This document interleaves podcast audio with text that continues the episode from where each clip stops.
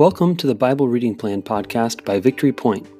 One of the best ways to grow as a disciple of Jesus is to read and reflect on Scripture daily. We created this podcast to guide you through our daily Bible reading plan that helps us dwell in God's Word as we grow together in listening to the Spirit. Whether you're on your commute, doing dishes, or just getting up in the morning, we're glad you tuned in.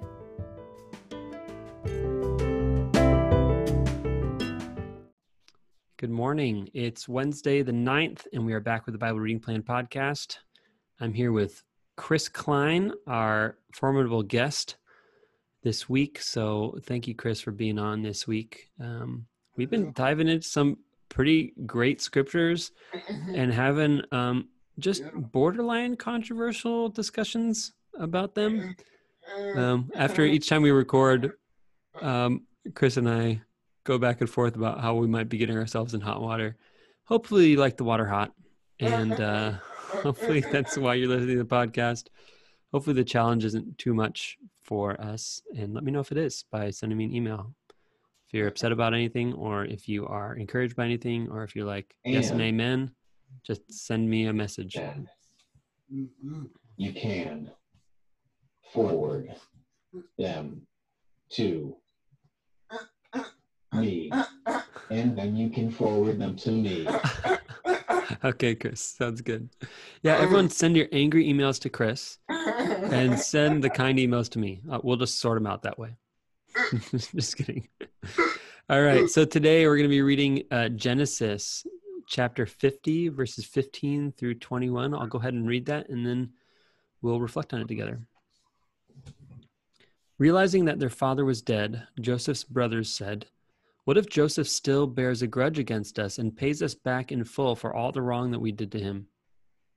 So they approached Joseph, saying, Your father gave this instruction before he died. Say to Joseph, I beg you, forgive the crime of your brothers and the wrong they did in harming you.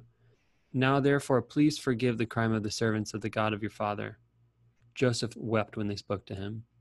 Then his brothers also wept, fell down before him, and said, We are here as your slaves. But Joseph said to them, do not be afraid. Am I in the place of God?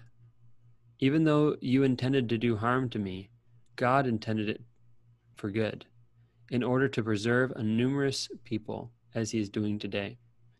So have no fear. I myself will provide for you and your little ones.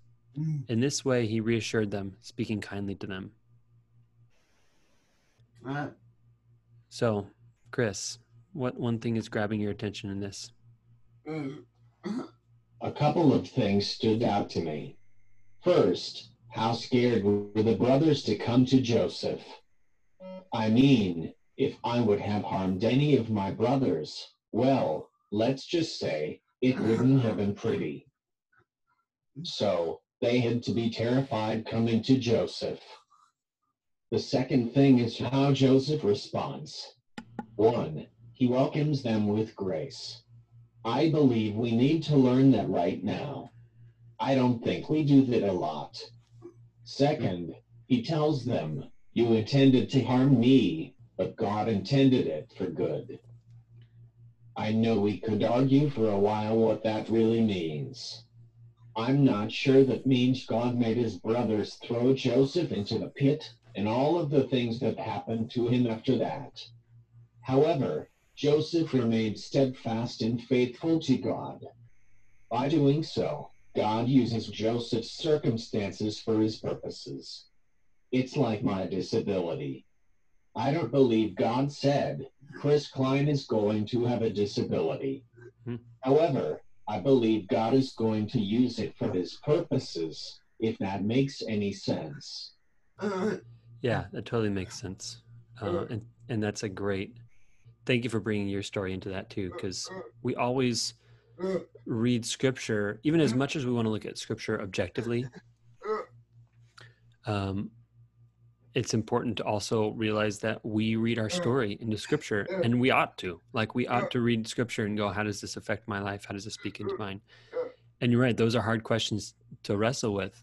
What was god's role in joseph's like if we if we trust that god intended this for good and this is how god preserved numerous people by by selling joseph into slavery that's messed up you know, I, I, I, I have problems with that, and yet it's it's in there, it's in the mix, and so um, yes. we have to wrestle with that. And you've wrestled with that a lot in your own life. Yes.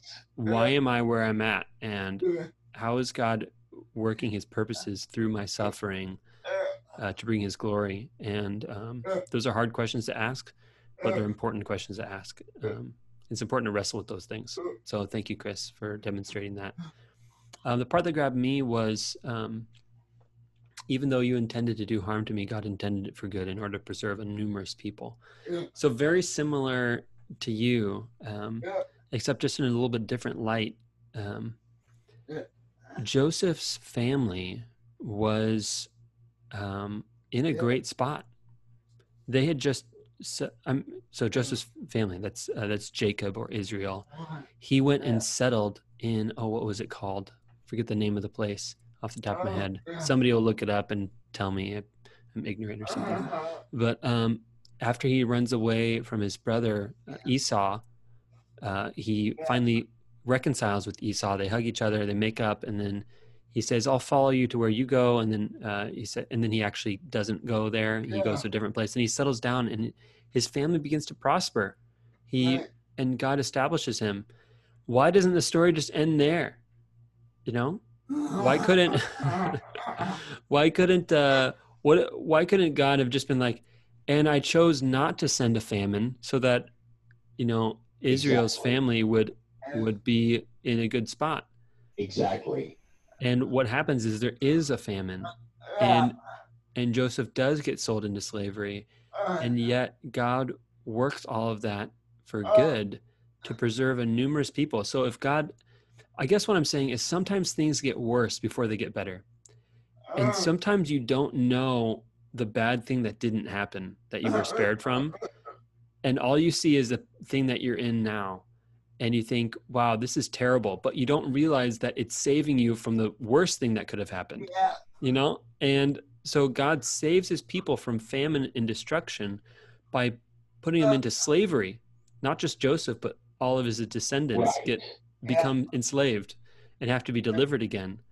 But god is willing to do that. God is um i don't want to say has is a gambler but he's taking a big risk. He's shrewd. He's he's aggressive in making sure that his people are preserved and are safe. And sometimes that means he takes like um, we wouldn't say risks because he's the king of the universe. He can he has control over everything right? But he's he's putting them in a position to prosper.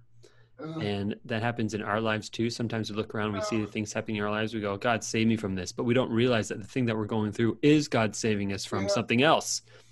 Um, and And patience we see god's hand at work working out the good of everything. It's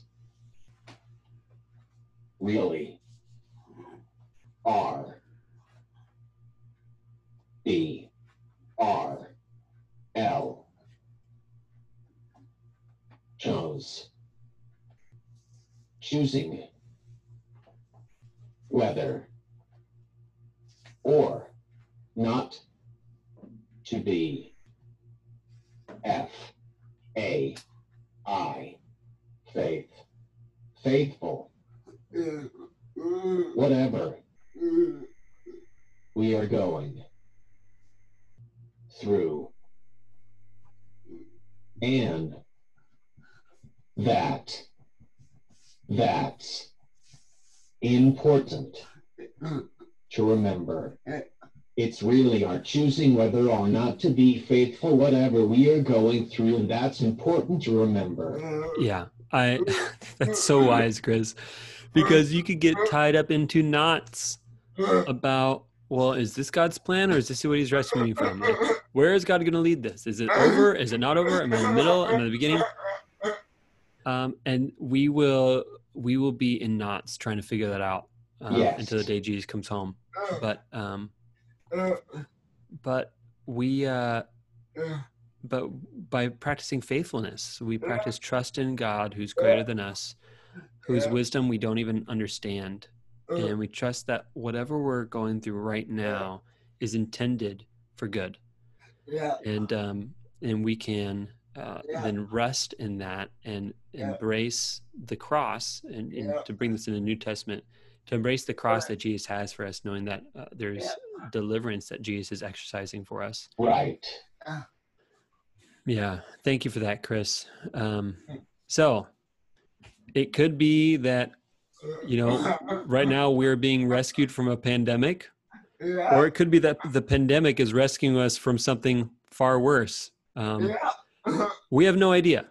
All we can do is simply be uh, present to god as god is present with us and to practice faithfulness like chris you just said Yeah. to trust god okay whatever this is whatever i'm experiencing right now i'm to Yeah. trust you that uh, you have good in mind uh, Yeah. you're intending good for this so Yeah.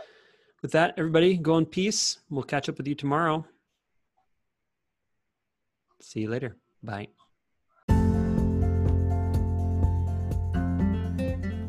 Thanks for listening to the Bible Reading Plan podcast. If you have any reflections on the scripture we just read, please click the link in the show notes to leave us a voice message.